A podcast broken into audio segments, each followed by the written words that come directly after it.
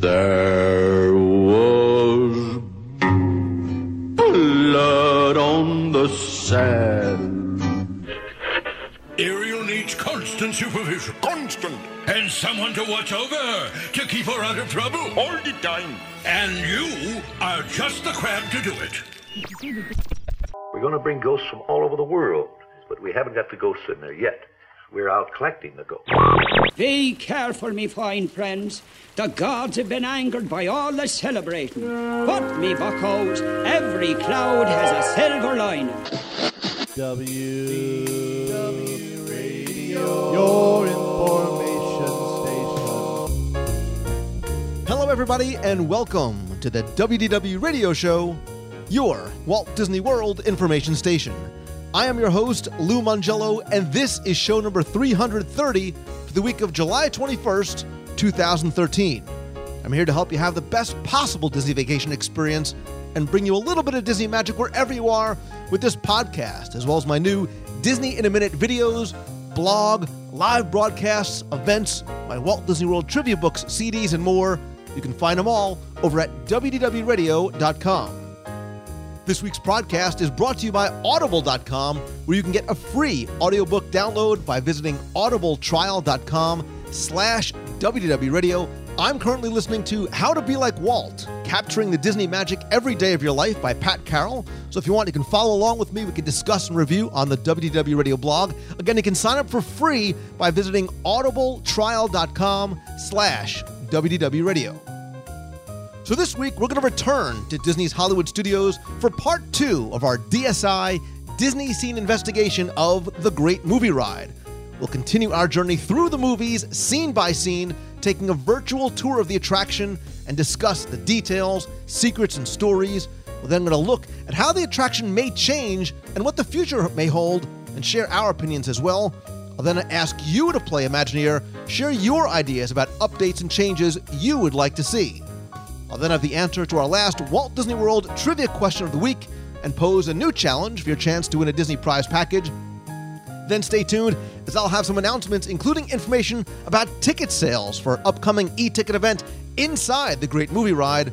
Then I'll play more of your voicemails at the end of the show. So sit back, relax, and enjoy this week's episode of the WDW Radio Show.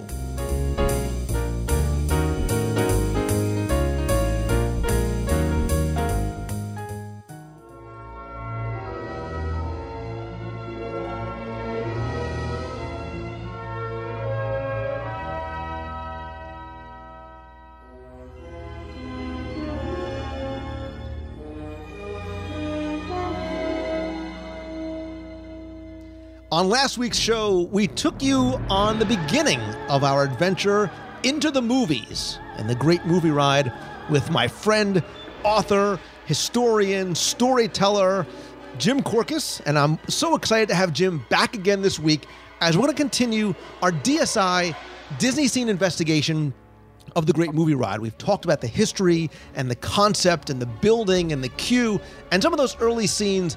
We want to pick up this week right where we left off. First, I want to welcome you back from the underworld, Jim Korkis. I, have I've been stuck on this tram for a week for for crying out loud. You know, thank thank heavens. You know, I. I, I carry, uh, you know, peanut butter and crackers in my pocket. Okay, so wait. So here's a question for you: If the ride was to go 101, right? If Mm-hmm. the ride was to go down and you were to be stuck in one scene for an hour, not that it ever happens, what scene would you pick? I, I want the finale film montage. Oh, okay. So even though they could walk me out from there, I would love seeing those film clips over and over. I do not want to be stuck in Munchkin Land hearing the Munchkin sing over and over, and I definitely don't want them to turn off the Munchkin soundtrack so I see these little people, you know, turning around and looking and and you know sometimes cast members come in there and, and stick a cigarette or something in, in the munchkin's mouth you know my luck that that would uh, be it i don't want to be stuck in the alien scene either you know and have this thing popping out all the time you know I think that there's a lot of stuff to look at in the underworld or the western scene, but I, Yeah. I might I might take the, the Indiana Jones or the, or the Lost Temple. Oh, I'm I, I'm a huge fan of the Indiana of Indiana Jones, you know, just period. And uh, that scene is wonderfully uh, detailed, and and uh, probably a lot of your listeners don't realize that at the top of the stairs, that if you go right behind the idol, that's where the uh, hallway is that takes you to the cast break room. I know not of what you speak. You're you're you're you're destroying my my my view of it. But wait, let's go back. You're jumping ahead. You're jumping yeah, ahead. oh yeah, we're we're we're back and and and we've got the gangsters and and the gangster has uh, shot out the red light, and and so- we've moved to the old west, right? And Mhm. and so let's let's just briefly talk about the westerns, right? The, I'm sure you're a very young man, but Lone know, Ranger. You want to bring up Lone, Lone- Ranger well, now? let's sort of go back, right? Because at one point, the Western was the such a popular genre, right? It, it helped lead to the creation of Frontierland. Everything was a Western, right? Mm-hmm. Now, what's the Western? We have the Lone Ranger. I don't think Cowboys versus Aliens is representative of the Western genre. I don't I don't think you can quite count I- that. right. So, Although that combines Frontierland and Tomorrowland, I don't think that's what Walt had in mind. Yeah. and and listen, I, I love uh, the Fresh Prince, and and but Wild Wild West might not have also been the. Uh, I don't think John the, Wayne would the, been. the as- epitome of the genre. Yes. But in the Western, we've got the two iconic Western actors, John Wayne. Some people don't know who he is, and Clint Eastwood. And and of course, Clint Eastwood was not the original choice. The original choice was they were going to have, um, and they had already started building this. They were going to have Lee Marvin from Cat Ballou, and and and I love Cat Ballou, and I I, I think it's a very uh, uh, funny film. It's lightweight, but not everything has to be an epic. But there's a very famous uh, scene, and it was used on the poster, where um, Lee Marvin, who's this drunk gunfighter, is on his horse, who seems to be equally drunk, and they're leaning up against the building. Very funny, very funny in the film, very funny on, on the poster. It really is iconic of the um, film. It says an awful lot about the the character uh, as well. Lee Marvin's family would not approve. They said that this was denigrating to Lee Marvin and his image. Hmm. So, got to stop that. What are we going to do? Michael Eisner steps in, and and Michael. We tend to forget that Michael Eisner in those early years did an awful lot of really good things. It, it was only towards the end of his run that he started to believe his own publicity and became, you know, toxic because he didn't have the balance of Frank Wells. But in the beginning, Eisner did did some fun stuff, and he says, "Well, I know Clint Eastwood. Let's build a Clint Eastwood audio animatronic." And and they looked at him and and they, they said, "Well, but we've got to get his permission and sign off." He says, "No, no, no. I know him. Just just go build it. Just go build it." And so they built this, and they're thinking, "Well, what are we going to do?" And and uh, you know, it, it, it uh, Eastwood certainly iconic for the uh, Italian westerns, so they put him, you know, in, in, in the same type of costuming. But they have to keep putting a bag over his head because they don't have the rights to use Clint Eastwood. And so Eisner comes to the park one day with, uh, you know, as as this attraction is being built, and he has Clint Eastwood. And whether he had taken him out for some alcohol, which is the typical Imagineering way, I don't know, put him in the the tram, and as they start to go through, right before they hit that western section, they pull the bag off the head. And they go through, and Eastwood looks up and sees his image and goes, "Oh," and then goes the rest of the ride. So he Eisner took a huge risk. Eastwood signs off, but there's a difference in the Eastwood scene in 1989 than in the scene that you see today. And do you know what that is? A difference in the scene. So you don't. I, I'm assuming you don't mean minor things like the playing cards. Or, I do or- mean the playing Oh, well, card. okay. See, I'm. Be- be- because when the scene originally appeared, the playing cards had numbers on them, just like they do today. But in the Old West, you just had, Had the, the suits. suits, right? You didn't have the numbers, so that got uh, that got changed. So Clint Eastwood, uh, you know, uh, last minute uh, uh, change, and it was just that, just that. It didn't even occur to Eastwood to go, wait a minute, that's intellectual property, and that looks like me. It was like, oh, I'm going to be in a Disney ride. Now, I think they missed a great opportunity here. I think they missed a great opportunity for a film that they could have put in both actors. They could have been the, the, the two main character actors. They could, and the film would have transcended not just the western, but the comedy as well. I have two words for you, Jim Korkis: blazing saddles. Really? Okay, maybe I it's not thought the you were going to say Butch Cassidy and the Sundance Kid. All right, maybe it is not the most appropriate film for the thing, but you know, for a lot of people, that is their that was their introduction to to the western, and I'm a huge Mel Brooks fan. Cleavon Little and Gene Wilder, a laugh riot, I tell you. There you go. Well, Don't- and you know they they had talked with Mel Brooks about doing uh, Tower, Tower of Terror, Terror. there. So anything you know, Anything could happen in the and, and- And what, what's interesting to me is I just saw a documentary on Mel Brooks.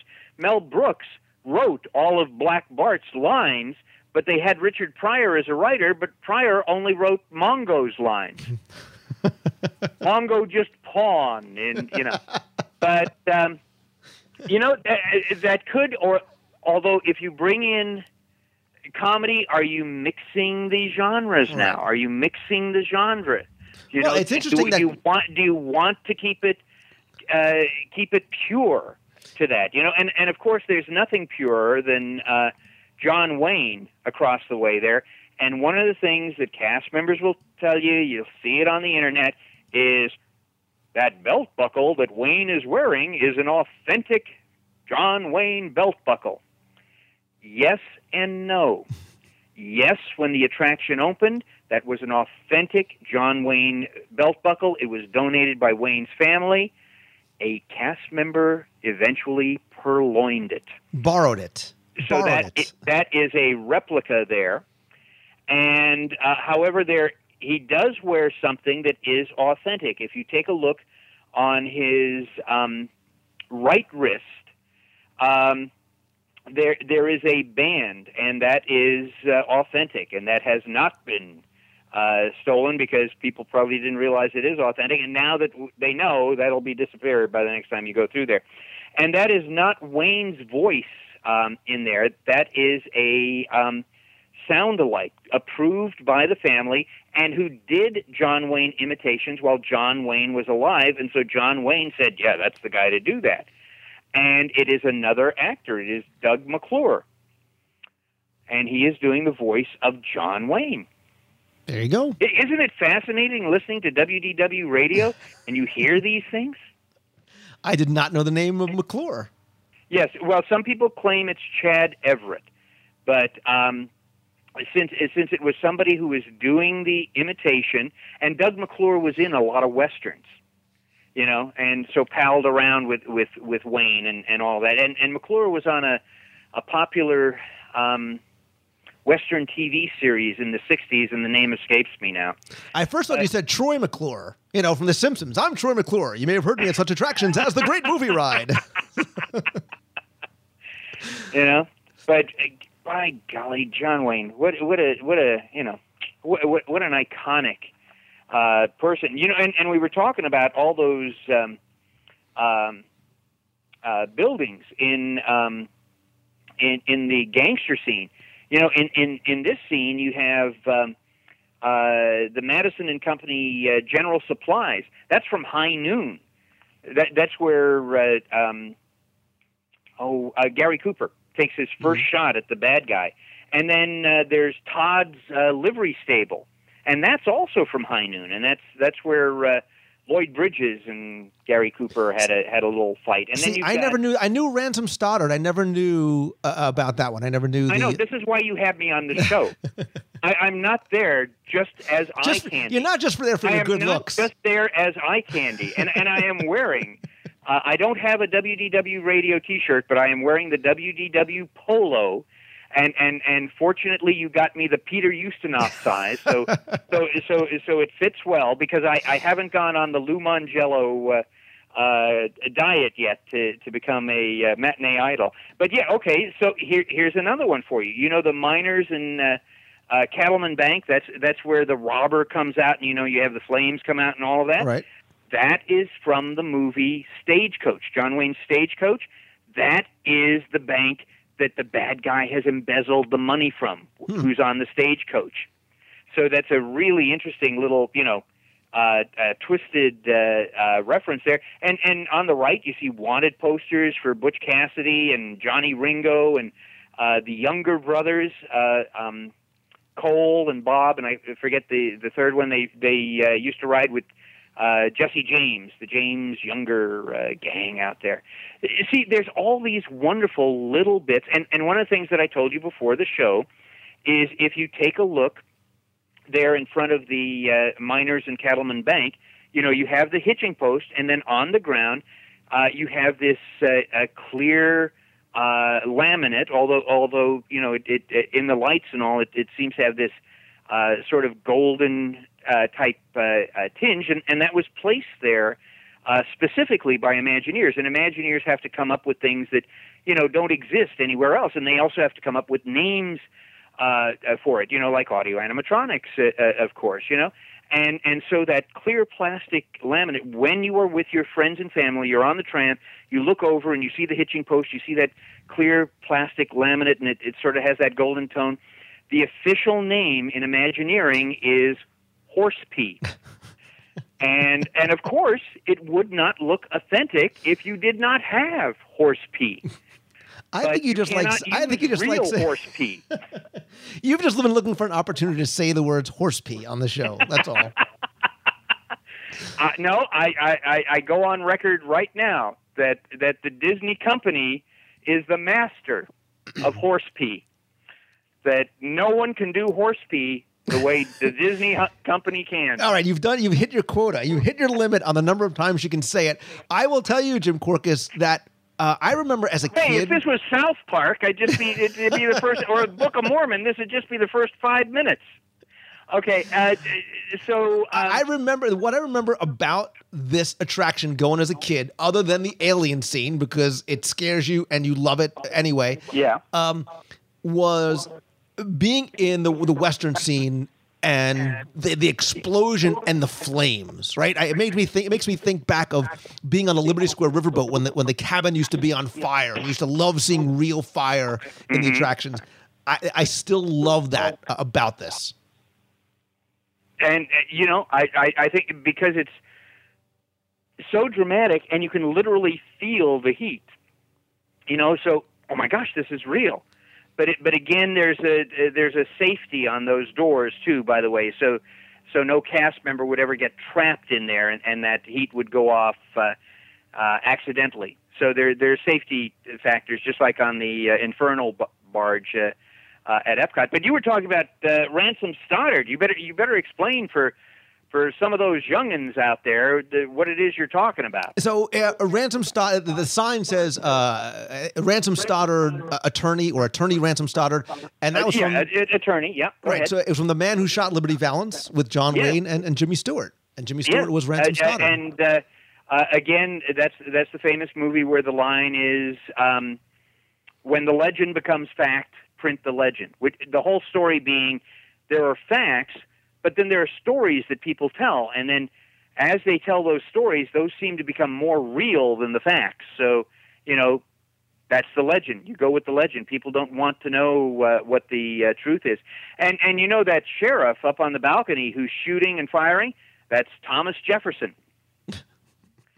so you know you you're constantly reusing audio animatronics uh, uh, for this to, to happen. And and so yes, uh, and now you have the bank robber, you know, coming out of the bank, and um, it's a girl you know, just like Calamity Jane. You know, uh, it, it, it's it's a girl. It's uh, you said Kate Durango there. So, uh, but then in uh, 2000, uh, you have uh, uh, men playing a, a cowboy, and I think it's Kid Carson. Kid Carson, right? Yeah, Right. Kid Carson uh, doing that, and this is the B story. So uh, when when they need to ri- run more trams, you've got an A story, you've got a B story. but by gosh, the the tram is stopping for all of this, you know, uh, interactive theater. That's going to slow down the trams behind you. But by having two rooms right next to each other, by golly, you can have one going on there and then one, and so the trams just keep on moving. They just keep on moving. Now, now you know some of the um, uh, uh, the horse stuff in there. I wish I, I wish I knew uh, you know ropes and saddles and some of that. Uh, some of that comes from um, uh, out in out in California, the Golden Oak Ranch and uh, uh, the Disneyland uh, stables out there. Some of that. So a little piece of California is out here in uh, in Florida. One of many places. One of many places. So, all right. Okay. So, I- so, so, do you want to ask your audience what they would put in a western scene, or, or are westerns even relevant now? Should, Right, so should, it should the western scene be removed? And what is an iconic uh, movie genre uh, today? Is it, is it a blockbuster Well- like with with Transformers and and GI Joe and, action and, uh, and things like that? Well, there's or, no or- there's no action movie and there's no comedy. There's no. I mean, no, there isn't, is there? There's no, comedy. You know, you can you could maybe say, all right, Indiana Jones is the as the action adventure blockbuster movie, but there's no comedy, right? So, So, let's so say what, what, what, what comedies would you showcase? Hangover. uh, I, I'm glad I can always make you laugh. I, I, I, want, I want to uh, have that on my, my headstone. He Yeah, so people make smile. people he laugh. people feel better. Uh, what, what comedy would you showcase in there? Right. So, question one: Does the western stay, or does it go out? Is it no longer relevant, Mm-hmm. or does it be replaced, or is it so iconic that it stays where it is? It's always going to be John Wayne. It's always going to be Clint Eastwood, and that's it. Right. Mm-hmm. Let's say you insert the comedy. What do you put in there? What I I, I don't know. You know what is Well, what is the- the the- I, I think you can't even go back to the classic comedies. I don't think people know W.C. Fields these days. Or, no no Uh, they they might vaguely know a Charlie Chaplin, but even Laurel and Hardy they they don't know. Uh, Bob Hope and Bing Crosby from the Road Pictures I I don't think would register with uh, uh, today's generation. Although uh, the folks our age would go, oh yeah, I love that stuff. That was uh, that was so funny. Um, you know, and there's certainly an awful lot of comedies, or at least movies pretending to be comedies out there now. You know, do you put in a Woody Allen comedy?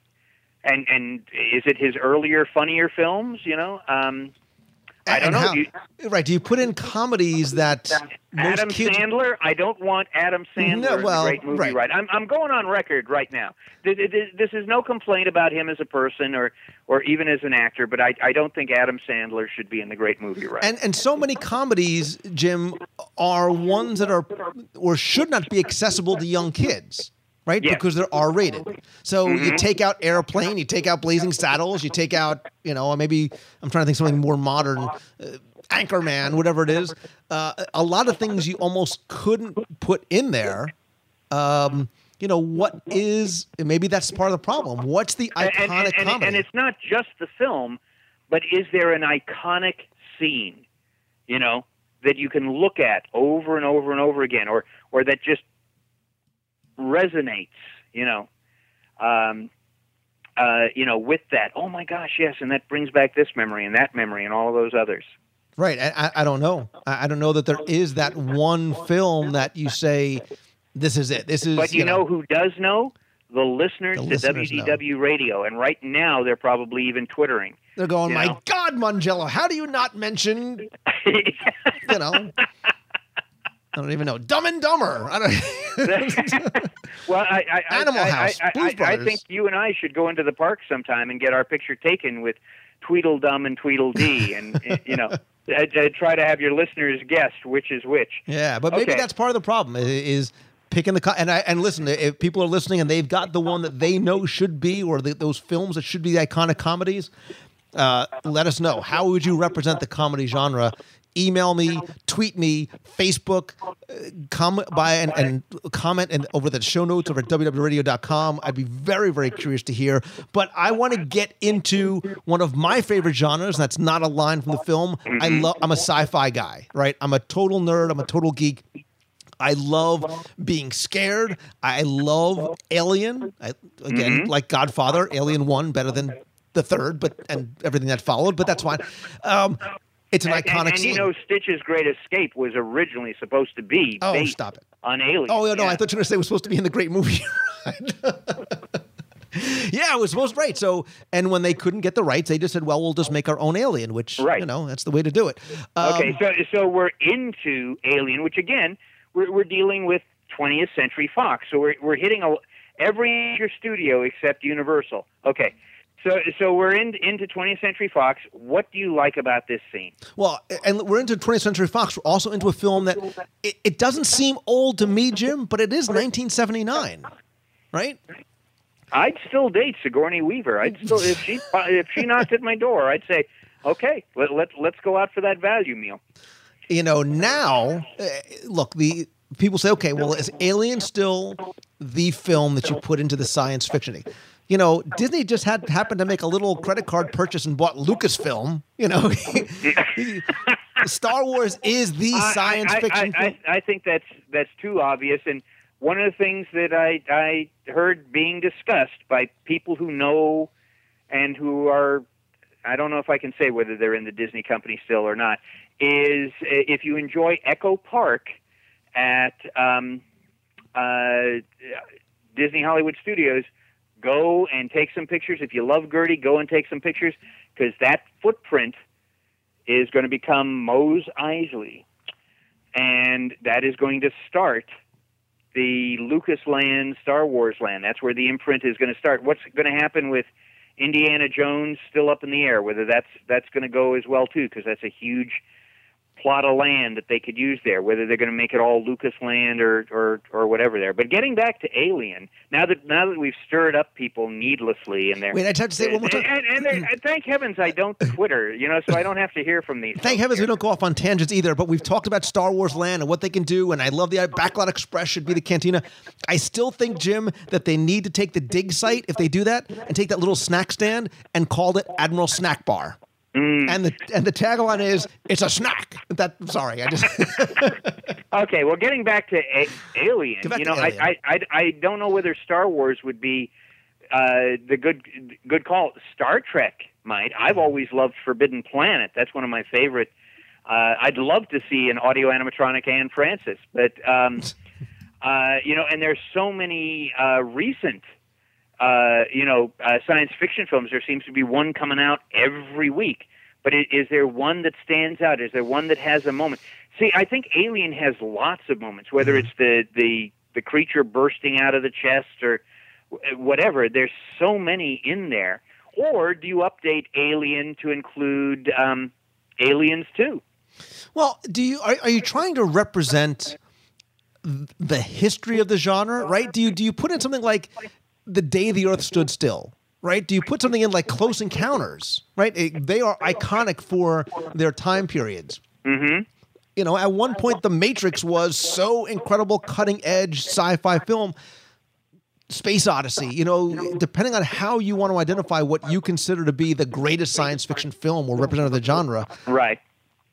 I- you know, I don't know. Do, do you See, need? I, I, again, you've got to realize too that this is a huge financial commitment. Right. So do you put that in? You know, I I, I remember people saying, "Oh, why did they put Ellen DeGeneres in in you know, uh, uh, Universe of Energy? You know, she she's going to be dead in six months in terms of popularity and familiarity, and you know, I, I'm I'm just going to avoid this uh, attraction as well too. And then there was a rebirth of Ellen DeGeneres, so it's like, oh, it's smart that she's in that uh, attraction now.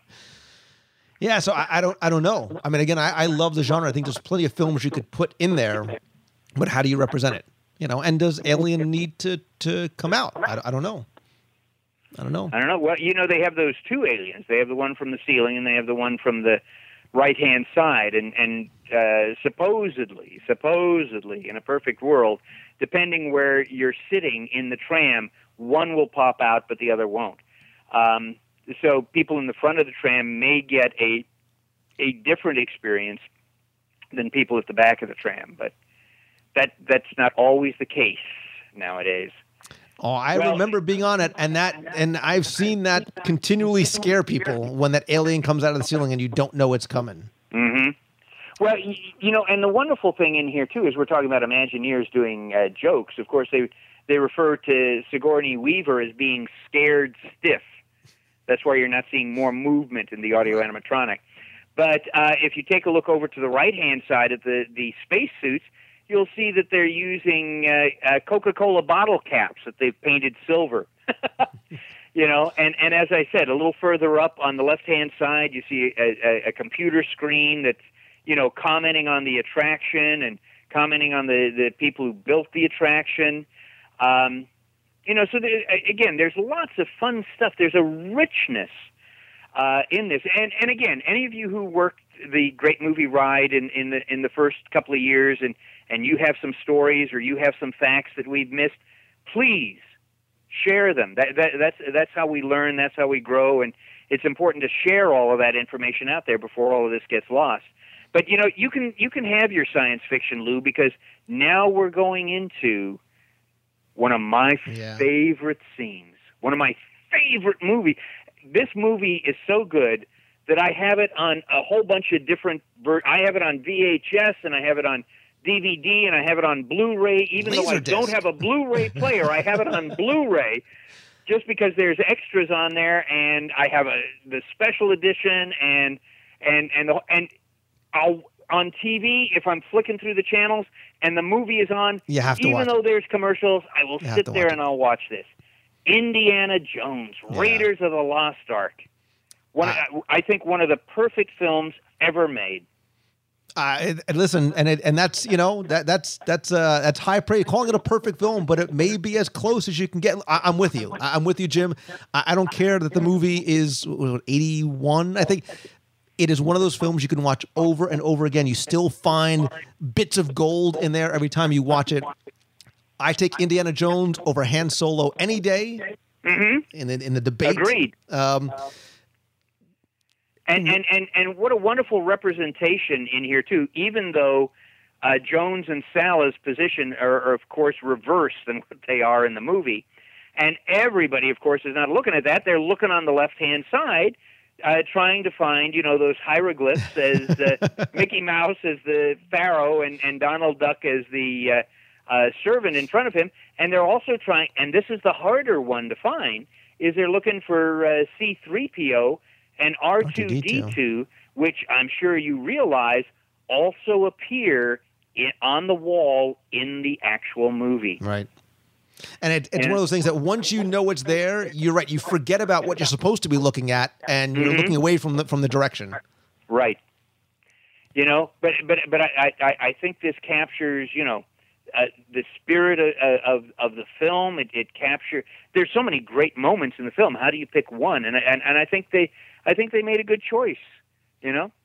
And I like what they do, how they bring it into the next scene with with the. I mean, it's a huge statue of Anubis, and again, making it the more live action interactive with with the hijacking character going after the jewel. Mm-hmm. Is that does now does that you know, stay? and the, and, and the and the most asked question by guests on that attraction are are those skeletons real? No, they aren't. You know, yes, Disney could go out and buy them from a medical school or something like that, but no, those skeletons are not real. Wait, they don't actually kill a cast member every time. Wait, A- a- actually, take a take a real Take a real close look at the fabric on that skeleton, and it doesn't match the gangster, and it doesn't match the cow person, cow girl, cow boy. the cow person. So if you're if you're updating the attraction, does the Anubis Lost Temple scene stay? Well, our, what do you want to do? You you want to have Indiana Jones Jr. swinging on a vine with apes in the air? You know, tie it in with the Tarzan scene there, or the, Well, well, oh, the, let me ask you this. Do you uh, uh, cri- maybe- cri- cri- crystal skulls gazing out at you? Because I, think the, there there are sort of there there are horror movies, and I'm putting I'm doing air quotes as if you can see me. Those the, the horror movie really sort of acts as almost a, a segue, a transitional element because they're they're not really. It still gives you the feeling that you're in Indiana Jones with with Right. the Egyptian mummies. See, you see, now you're getting into an interesting point here because when you're going into the mummies, there, of course, the people who did horror films was Universal. Mm-hmm. So you can't say, "Oh, by the way, we also built a movie park. Can we can we use Frankenstein? Can we use Dracula? You know, can we use the Wolf Man? Can we use the creature from?" No, you can't do that. And notice the spiel. The spiel is very specific that there were mummy movies even as early as 1920. Mm-hmm. And they are very specific to say that, so it's not like we're not trespassing on any universal any universal copyright, but we did need to have a horror section. So You know? this is one of those things again. Do you sort of just talk about the genre? Do you try and sort of represent things that are more recent? You know, even well, and, and and how do you do that? Because there's that uh, torture porn that is out there. You know, well, I think Uh, more. I, I think Hostel saw, and people consider those horror movies. And I don't know, you- or, or, I think- or do you or do you go the the uh, uh, other way? You know, to uh, uh, the quieter things of there. There's a ghost. I have my I have my video camera on, and and that's moving all by itself. Well, or do you go, you know, I think horror movie that I think classic. Look, I don't consider paranormal activity a, a classic horror movie, right? I don't consider Scream. I think Exorcist, Shining, Halloween. Those are the even Nightmare on Elm Street, maybe, you know. if, if Exorcist was on that ride, I would never go on that ride ever again Well, I'm not saying entire you- life. that's not the- that's that not the one you- movie scared me so much when I, I, I was I was younger. I saw it in the Alex Theater in Glendale. I saw it at a uh, late night show. There were very few people in the audience. To save money on parking on the street, I parked in the back parking lot, and you're hearing this scraping along the side of the building. And I go out after the movie, and I'm going up this dark ramp, you know, up to my car. Exorcist is playing. I walk across to the other side of the street. That's it. But you can put something in there like, I- I- again, is it Halloween? Exor- Exorcist two. Right, Yeah, well, no, Exorcist is it- two is okay. There's is nothing it there. is it Halloween? Is it the Mummy? Is it Frankenstein? Look, I, I'm sorry, but Twilight is not the the iconic vampire movie. You know, Li- listen, I, I, I, I screamed in horror. People are making money from this. What, what, what is that? These people aren't even acting. What is this? Um, and, and I and I apologize to all of you who are Twilight fans, and uh, you know you have the right to like whatever it is you like. Uh, Twilight just didn't push my buttons. right? Yeah. So, So uh, can, yeah, I mean, can what, you what do represent? What do you do for horror? Right. I, I, I think horror is a, and it's still a hugely important uh, genre. But as you said, who do you, who do you pick? Right, you and have- how do you do it without do, you- do scaring have, people? Do you have uh, uh, Freddy battling Michael Myers? You know, do you, you know? right, you can't, and you got to do it without scaring people. You know? Yes. you, you got to do it without scaring people. So, um, Right, but represent that. Well, Right. well, again, see, uh, and and again, we're tossing it to the listeners. You solve all these problems that we're bringing up. Okay, That- design your us look a own great movie smarter. ride. That's the challenge. you redesign the great movie ride, scene by scene. Right. So, Mm. and so Tarzan. Right. It's again, you're going way back into the early 30s. Johnny Well, Weissmuller. because again, you could have had a, a, a, a the Muppets great movie ride. We Right. you know we've talked about that on earlier shows. That you know, so you're parodying. You know, maybe instead of doing a straight thing on on movies, maybe you parody uh, uh, the movies. Uh, maybe you just concentrate on one genre instead of trying to spread yourself uh, uh, too thin. You know, Any, So- anything's possible, but no bones about it. We're moving on into the next scene.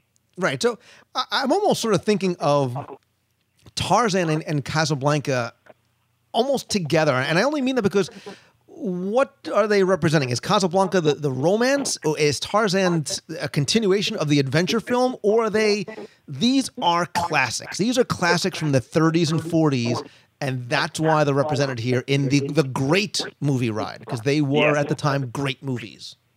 And and you know uh, uh, the story about um, you know you have Jane on the elephant, and and uh, she was played. Jane, of course, was played by uh, Maureen O'Sullivan, who is the mother of Mia Farrow. And um, in the very first Tarzan movie, um, she is actually wearing the little leather bikini that she wore in that film, and the censors just hit the roof. So in the later Tarzan films, she she's covered almost entirely, but in, in the first film, she has this little leather uh, uh, bikini and a partial nude scene in in the original MGM Tarzan, where she dives into the uh, the water, and uh, so it's all fuzzed up because of the water. But it's like, I think she's naked. I think I see something, but uh, she is magnificently sculpted, and she was sculpted out in California, and they're packing her up to ship her out to uh, Florida. But you don't put the clothes on, you know, um, because you know there's the temptation of getting damaged.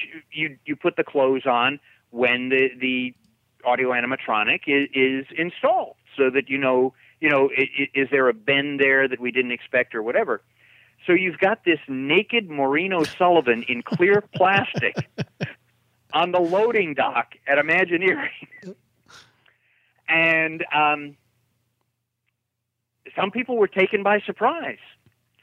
And some people who, even after they were taken by surprise, came back later that afternoon. to Look, but uh, uh, that figures there. And Johnny Weissmuller, who many people consider, you know, um, the uh, uh, Tarzan, you know, d- despite the many other uh, different uh, uh, interpretations there.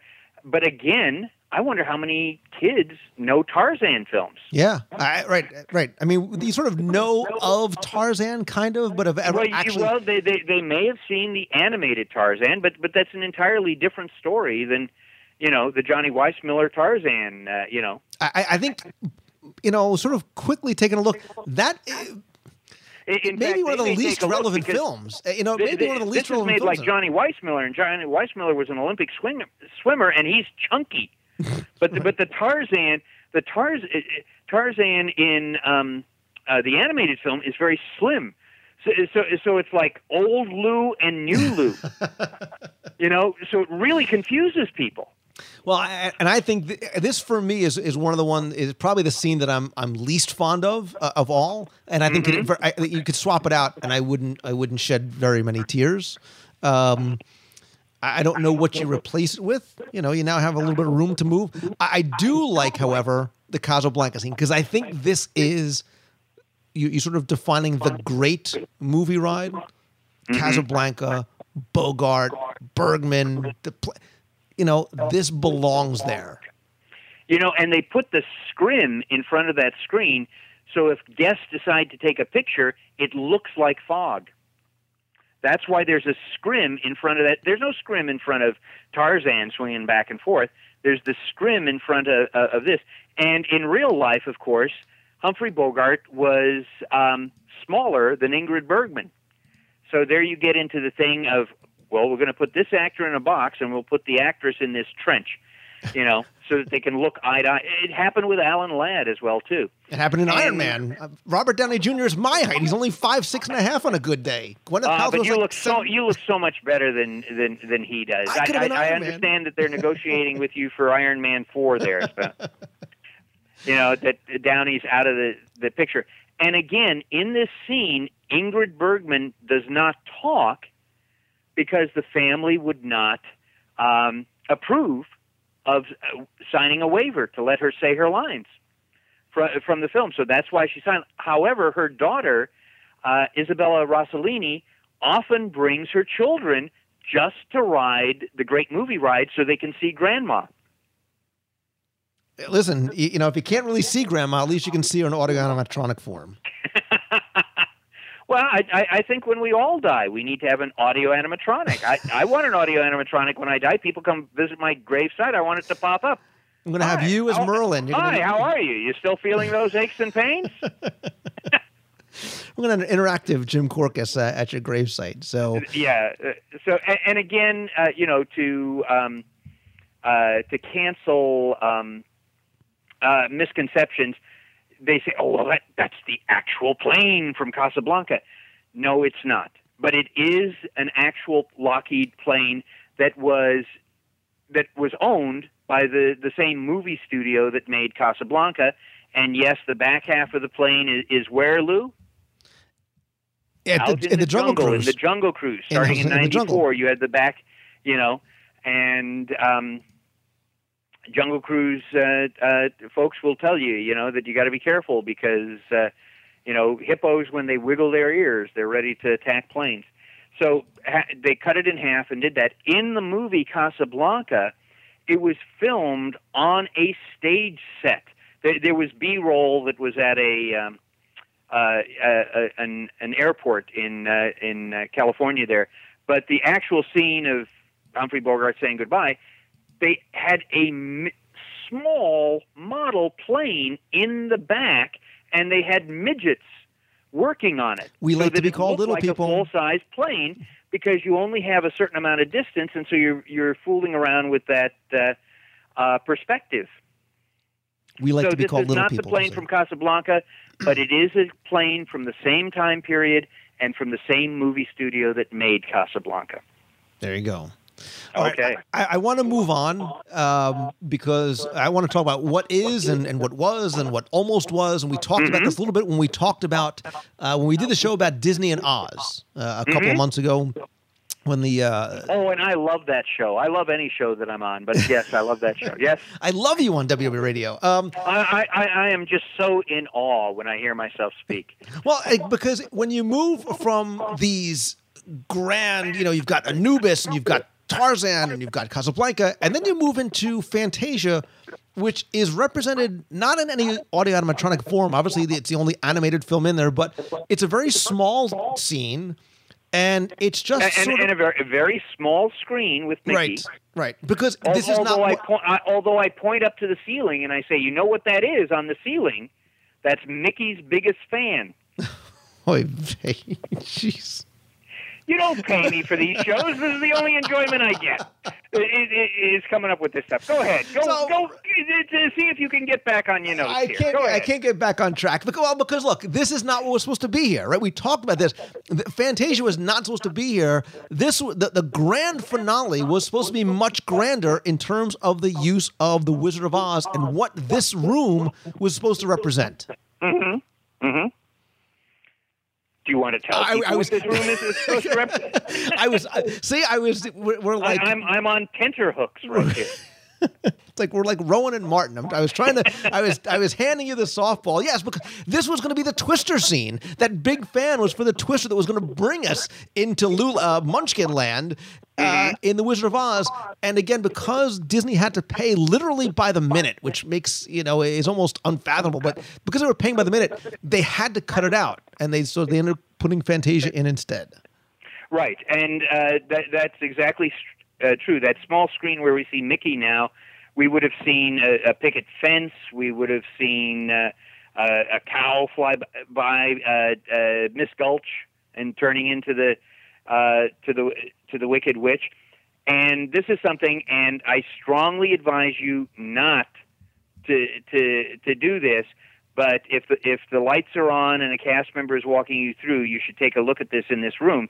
At the beginning of the room, uh, on the floor, there are different uh, stripes of uh, gold paint, yellow paint.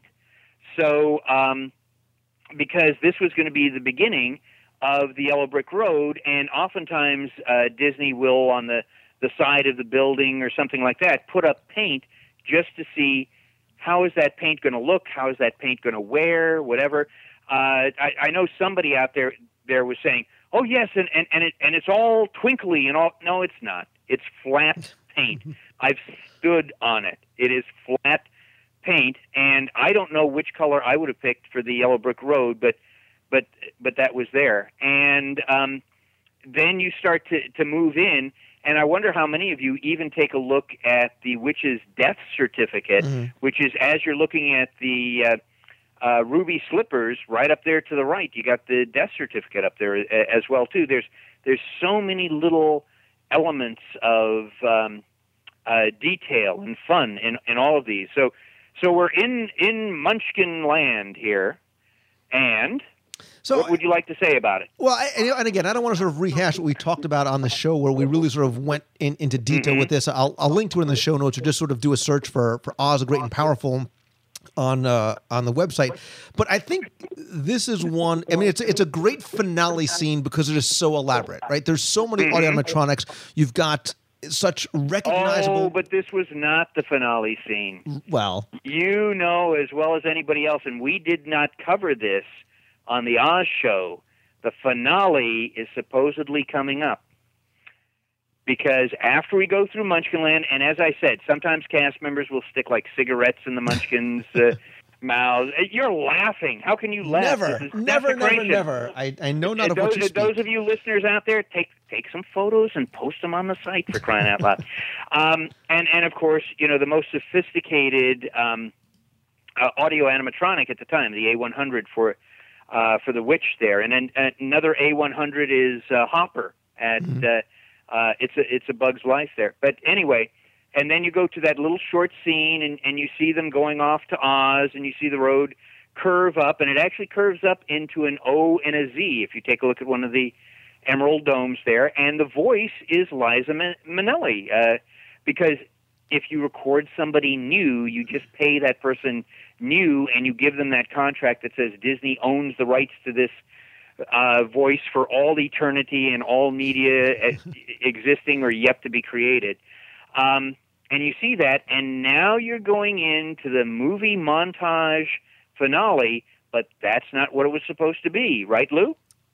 and so I'll let you tell us what was supposed to be because I think for a lot of people, and you even said it earlier, that's our favorite part, right? We love the movie montage, but it was not originally supposed to be like that. Well, and, and again, it was expensive to do too because you want to have Sean Connery up there as Bond, James Bond, you know. But that's owned by United Artists, and so again, you're paying by the minute, you know, for that. So you cut, cut, cut, cut, cut, cut, cut, cut, and and and the montage has been changed, you know, several times. Um, uh, over the years, but uh, it, it originally it was the work of uh, Chuck Workman, who did an awful lot of uh, uh, great uh, movie montages for the Academy Awards ceremonies and and things like that. And and and I love it. But you take a look and you go, this is a vast amount of room here. You know, this is a crazy amount of room, and there's a screen up there. But what else? Well, what would happen is there would have been a, uh divider in the room, and the A tram with the gangster would have gone on one side, and the B tram with the cow person would have gone on the other side. And what would have happened is on the screen, you would have seen the big head of the Wizard of Oz, and he would have gone through that dialogue of "Pay no attention to that man behind the curtain," and and all of this, and the flames would go up, and and all of that, and then the lights would come up on either side, and coming out from behind the curtain would either be the gangster or it would be the cowgirl or cowboy coming out, and you would see on tiers all of the audio animatronic actors from uh, the uh, from the attraction. In, in fact, if you get Alex Wright's book, uh, The Imagineering uh, Field Guide to uh, Disney Hollywood Studios, uh, take a look at the Great Movie Ride and thank heavens, Alex, you put down right at the bottom, even though it's very small, there's concept art, so you can see John Wayne standing on a tier and and all of these, and so basically it's like, and you were in the movie, and it was all just a movie, and they bow, and then you leave, and and you know now that when you leave that theater with with the movie screen up there, you notice you're seeing the um, the back of uh, flats and all of that. That that that's to you know remind you that you were you were backstage. You were backstage, and you were in the movies, and it was all just a show. And then you exit and go out and buy your Mickey Mouse ice cream. So I want to just quickly touch on the the finale, right? And every time I hear the word finale, I keep thinking of Deathly from Muppets. Going, oh, how charming! Oh, finale. But I love the because it's changed over the years, right? And and I want to direct people over to uh, a a website that my buddy Glenn Whalen put together. It's called prettygoodmovieride.com. Glenn is Oh, I, lo- I love that site. I have been on that site. And Jim Korkis recommends it as well. This guy has done a wonderful job. We give it two huge thumbs up because what Glenn has done in his abundance of free time was he has scene by scene, frame by frame, recreated all the incarnations of the Great Movie Ride finale. So you In- can in- including one that he created himself, That's right? right. Aren't, So there, aren't the- there six there? Okay, go ahead. There's six, right? So the first one is the 1989 version with all 126 films, right? In, in exactly how they are cut and laid out on the screen. So it's as if you're watching it on your computer as if you were there in 1989. The second one is the pretty good movie ride. So it's Glenn's version of his ending montage with the movies that he would like to have seen, because I think that we all watch and go, oh, how come they didn't include, you know, A, B, C, Right. and D? He did the Magic of Disney animation uh, show, which uh, another, you know, we'll talk about that an- another day. Uh, the, the pre-show, he did the Great Movie Rides. Um, I think ten years later, the, the 1999 version, and then the 20th anniversary version. So um, it it's incredibly well done. You know. He spent an inordinate amount of time doing it, but Yeah, it's nice to go back and see. Kudos to him and kudos for uh, for posting it so those of us can enjoy it. There's a lot of great stuff out there. Yeah, yeah. So, and it's prettygoodmovieride.com because there is no list. Like, you can't go to Disney. They, they won't give you a list of all the films, but you'll be able to. He was able to piece them all together. And it's a mm-hmm. lot of fun to sort of go back and see what has changed. So, all right, Jim Korkis, you've just seen the finale and you walk out and you say, What's the film? I, I thought you were going to say you just saw the finale. What are you going to do next? I'm going to fly to Disneyland. That's it. So, No, whoa, what? they've added Chicago, they added Pirates, they added Nemo over time. We get that. What's the film that's not in the finale that needs to be in that montage?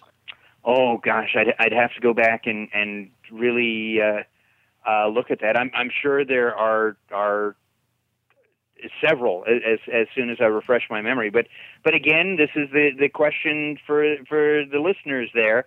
And uh, as soon as you list some of those, I'm sure I'm going to slap my head like Homer Simpson and go, "Oh, of course, I should have thought of that one." Yeah, and it, you know, so let's sort of let's touch on the question about updating it, right? Because I think this is the one. Of those of us who are frequent Walt Disney World visitors say, "Come on, the attraction needs to be updated," right? Now, now, should you uh, update it or should you just demolish the entire thing? Because that's a huge footprint of land, not just the building itself, but the area behind it. So think of all the things that you could put there. At, at one time, Disney was thinking of doing a uh, villains coaster there Right, right. you know um you know are there are there other things in in, in fact should uh, disney hollywood studios uh, celebrate the hollywood that never was or should they be celebrating the hollywood that now is? My feeling is they should be celebrating the hollywood that never was. You know i i like i love movies from the 30s and and and and the 40s and um you know I, i'm i'm glad that there's this recreation and and it it's so respectful that that they've done you know in this whole front part of the park but it's just falling away into the darkness crumbling away into the darkness but but is it time you know I, I Lou at the beginning uh, uh, of the uh, podcast last week said do we love it just because it's nostalgia Well, You know? and, and, so if you update it, you know, let's sort of put budgetary and legal con- constraints aside. Do you maybe you you leave the building there because it's iconic? It's like taking down the castle. You can't do it. Do you leave the Chinese theater there, but do you maybe change the type of attraction? Maybe it's not that same kind of ride through. Maybe it's something different. What do you put in there? Well, you put in a simulator, so you're riding along with John Wayne, and you know. Um, see, also the the problem is, remember, it's not just oh yes, I'm going to put in this uh, this great movie. It's got to be I'm going to put in this great movie that people are still going to love ten years from now or twenty years from now, right? Um, because take a look, things that they put in in uh, 1989 familiar to people, you know, the the whole bit. And and here we're dealing with, um, you know, uh, what is it, 20, 25 years, and uh, some of those things are like dinosaurs. You know. Right. Right. And so I, I think that's the the question that we keep coming back to. And I and I do want the listeners to sort of play, you know, armchair Imagineers and say, okay, you've got unlimited budget, you've got any anything any movies that you want to work with.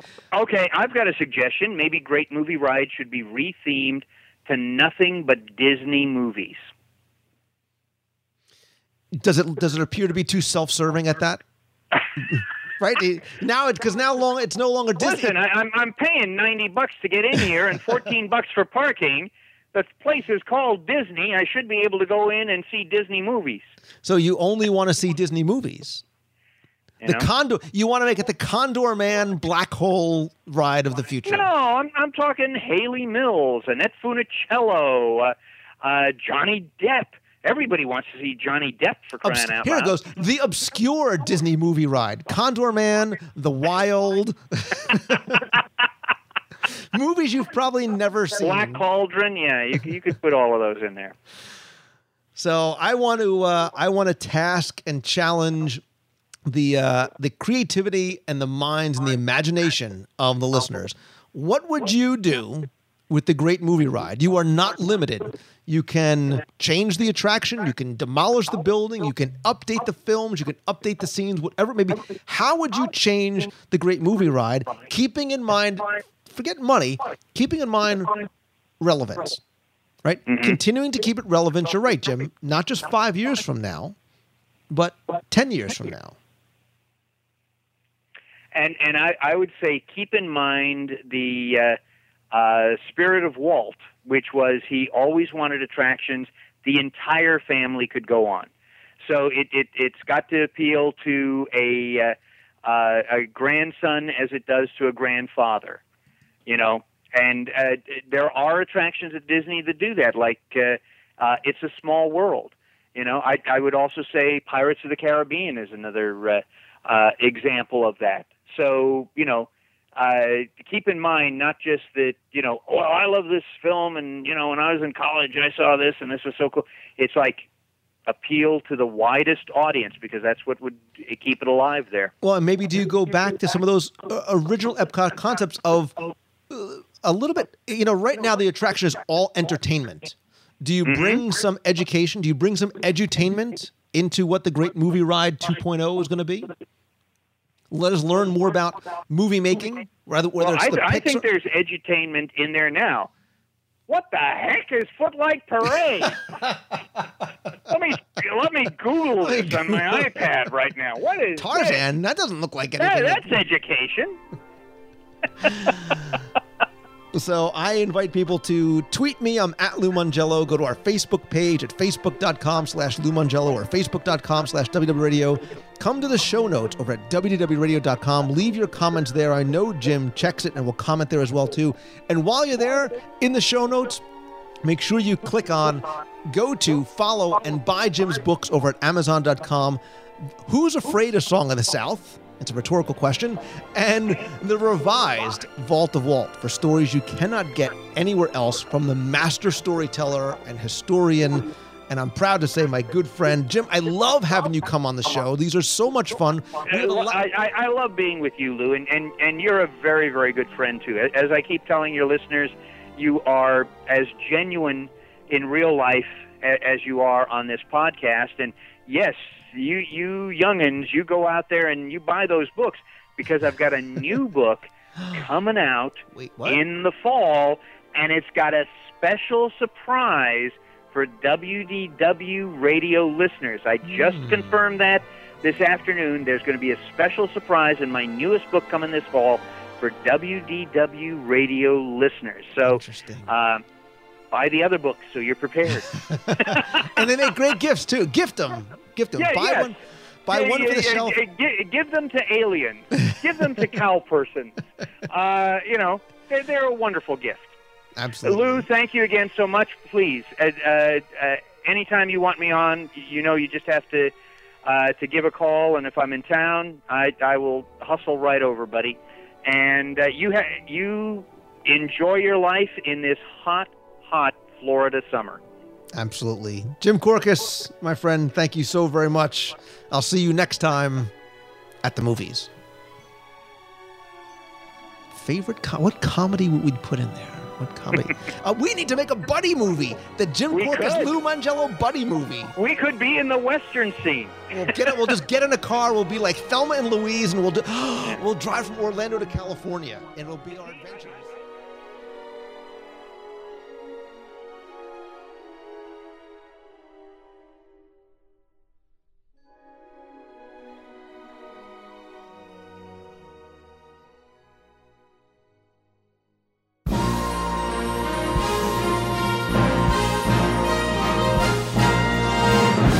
It's time for our Walt Disney World Trivia Question of the Week, where I invite you to test your knowledge of Walt Disney World trivia or history, see how well you pay attention to the details and what you see, or maybe even what you hear.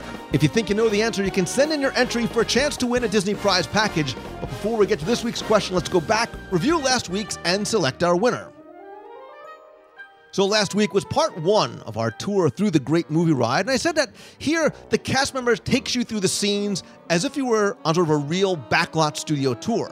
Along the way, your guide tells you what his or her favorite of the many different genres you experience is.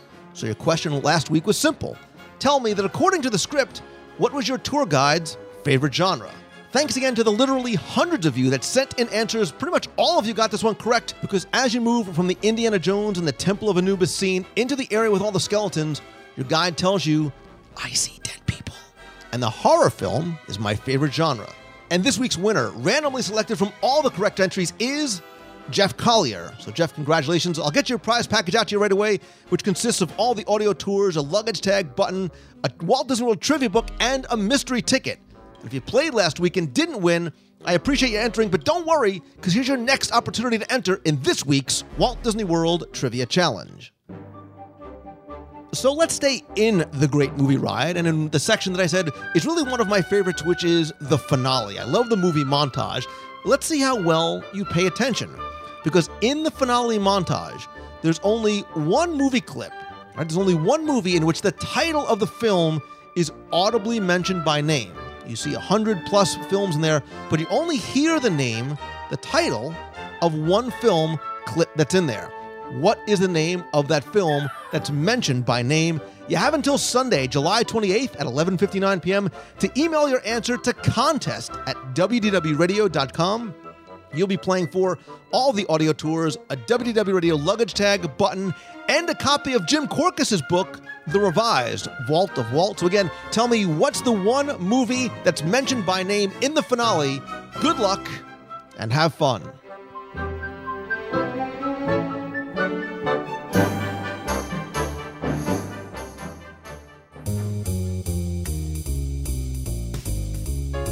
That's going to do it for this week's show. Thanks again for taking the time and tuning in this and every week. In addition to the podcast, which you can subscribe to in iTunes, be sure and tune in every Wednesday night at 7:30 p.m. Eastern for our live WDW Radio newscast, where you can watch, chat, and be part of the show. Also, be sure to visit the website over at wdwradio.com for our blogs, new Disney in a Minute videos, and subscribe to our free email newsletter. You can also participate in our discussion forums and download the free WDW Radio app for your iPhone or Android device. If you have a question you want answered on the show, you can email me at lou at wdwradio.com. Or if you want to call the voicemail, be heard on the air, call 407 900 9391. You can also follow me on Twitter. I'm at Lou Mongello. Subscribe to my profile on Facebook.com slash Lou Mongello or like the WDW Radio page at Facebook.com slash, you guessed it, WDW Radio. In addition to connecting with you online, I think nothing beats a handshake and a hug, and that's why we have a number of events in Walt Disney World and around the country, including our Meets of the Month. Our next one is going to be Saturday, July 27th. Join us for breakfast on the boardwalk from 9:30 to 11 a.m. at the Boardwalk Bakery. You can find out more information about this event and other events coming up, including our booth and live broadcast all three days from the D23 Expo floor, our cruise on the Disney Fantasy, and other on the road events. Quick thanks to everybody who joined us in Aulani, just came back from a group trip out there, and those who watched our live broadcast this past Wednesday night. Speaking of events, I just announced this past week details of our second annual WDW Radio e ticket event weekend from October 4th through the 6th this year. We're going to have a series of fun, unique events, and we're going to kick things off with an opportunity for you to join us inside the movies. It's no coincidence that we just covered the great movie ride the past two weeks on the show. Well, now you can join us for a private dinner and more, and a few surprises inside the Great Movie Ride. We're going to travel into the movies for an exclusive private dinner inside the attraction. We're going to travel through the classic scenes, meet some of the characters along the way. We're going to dine in the Wild West and then stroll through some of the other scenes as well. Of course, you have to finish things off with dessert. It's going to be an evening of excitement, surprises, all within the magic of the movies. Tickets are going to go on sale this Wednesday, July 24th at 12 p.m. Eastern. You can find out more information and order tickets by visiting the events page over at wdwradio.com. Tickets to the event are available on a first come, first served basis. And if you're coming down to Walt Disney World for that weekend, don't forget it's also the International Food and Wine Festival, the Tower of Terror 10 Miler. We're going to have another event on Saturday for, as part of Food and Wine. And on Sunday, our first annual WDW Radio mini golf tournament. We'll have more details about that coming soon. But if you're coming down, Mouse Fan Travel has specially discounted rooms available just for attendees. You can visit mousefantravel.com or get more information by visiting the events page. And again, if, if you're coming down for this event or anytime to Disney World, Land, Adventures by Disney, a Disney cruise, you can visit mousefantravel.com. Becky and her team of agents are the best at what they do. It's who I use, it's who I recommend because they give you the best possible prices, all available discounts, incredible service, all at no additional cost to you. I also want to quickly want to thank Celebrations Magazine. Listen, if you want some Disney magic delivered right to your mailbox or to your digital device, you can subscribe and order back issues over at celebrationspress.com. And as always, my friends, and you are my friends, whether we have met yet or not, all I ask is that if you like the show, please help spread the word. Let others know about it. Comment and share links to your favorite episodes on Twitter or Facebook. And please rate and review the show over on iTunes as well. Very helpful, very much appreciated. And most importantly, I want to thank each and every one of you for the friendship and the support and for letting me share my love and passion for Disney with you in so many ways. I want you to do that same thing as well. I want you to do what you love each and every day, but focus on the journey right? Not just the destination, not just the goal, because the happiness and the adventure is found not in finishing something, but in every step of the way in doing it. And always keep moving forward. Thank you so very much again for listening. Have a great week, everybody. So until next time, see ya. Hi, Lou. This is Robert Raber from South Plainfield, New Jersey. Long time listener, multiple time caller. It's uh, the morning of July the 4th, and I'm waiting to disembark the Disney Dream in Port Canaveral, Florida after my family's four night Bahamian cruise. Wanted to report that everything on this cruise was excellent. This is the first time we've been on a Disney cruise line vacation, and we're already making preparations to return in 2014. The service was excellent. The entertainment on board the boat is great. We got to see Monsters University and the Lone Ranger on this cruise. The food was outstanding. The AquaDuck is very cool. I highly recommend the Cabanas buffet to anyone coming aboard the ship in the future. I think the best part about the cruise was all the scheduled events. They're just the right length to keep uh, you and your family entertained, and they're going on all day long, so you can really make your own schedule and be as busy as you want on board the ship. As always, I had great tips and advice from my family, thanks to you and the guests on the WDW radio podcast. Always helps to make our Disney vacation all it can be, all the information that you provide. And I always give credit to my friend, Lou Mongello, even though you and I have not yet actually met. We're now on our way, after we get off the boat, to go to Universal Studios for the rest of our vacation. Thanks again for your hard work. Much appreciated. Bye. You've got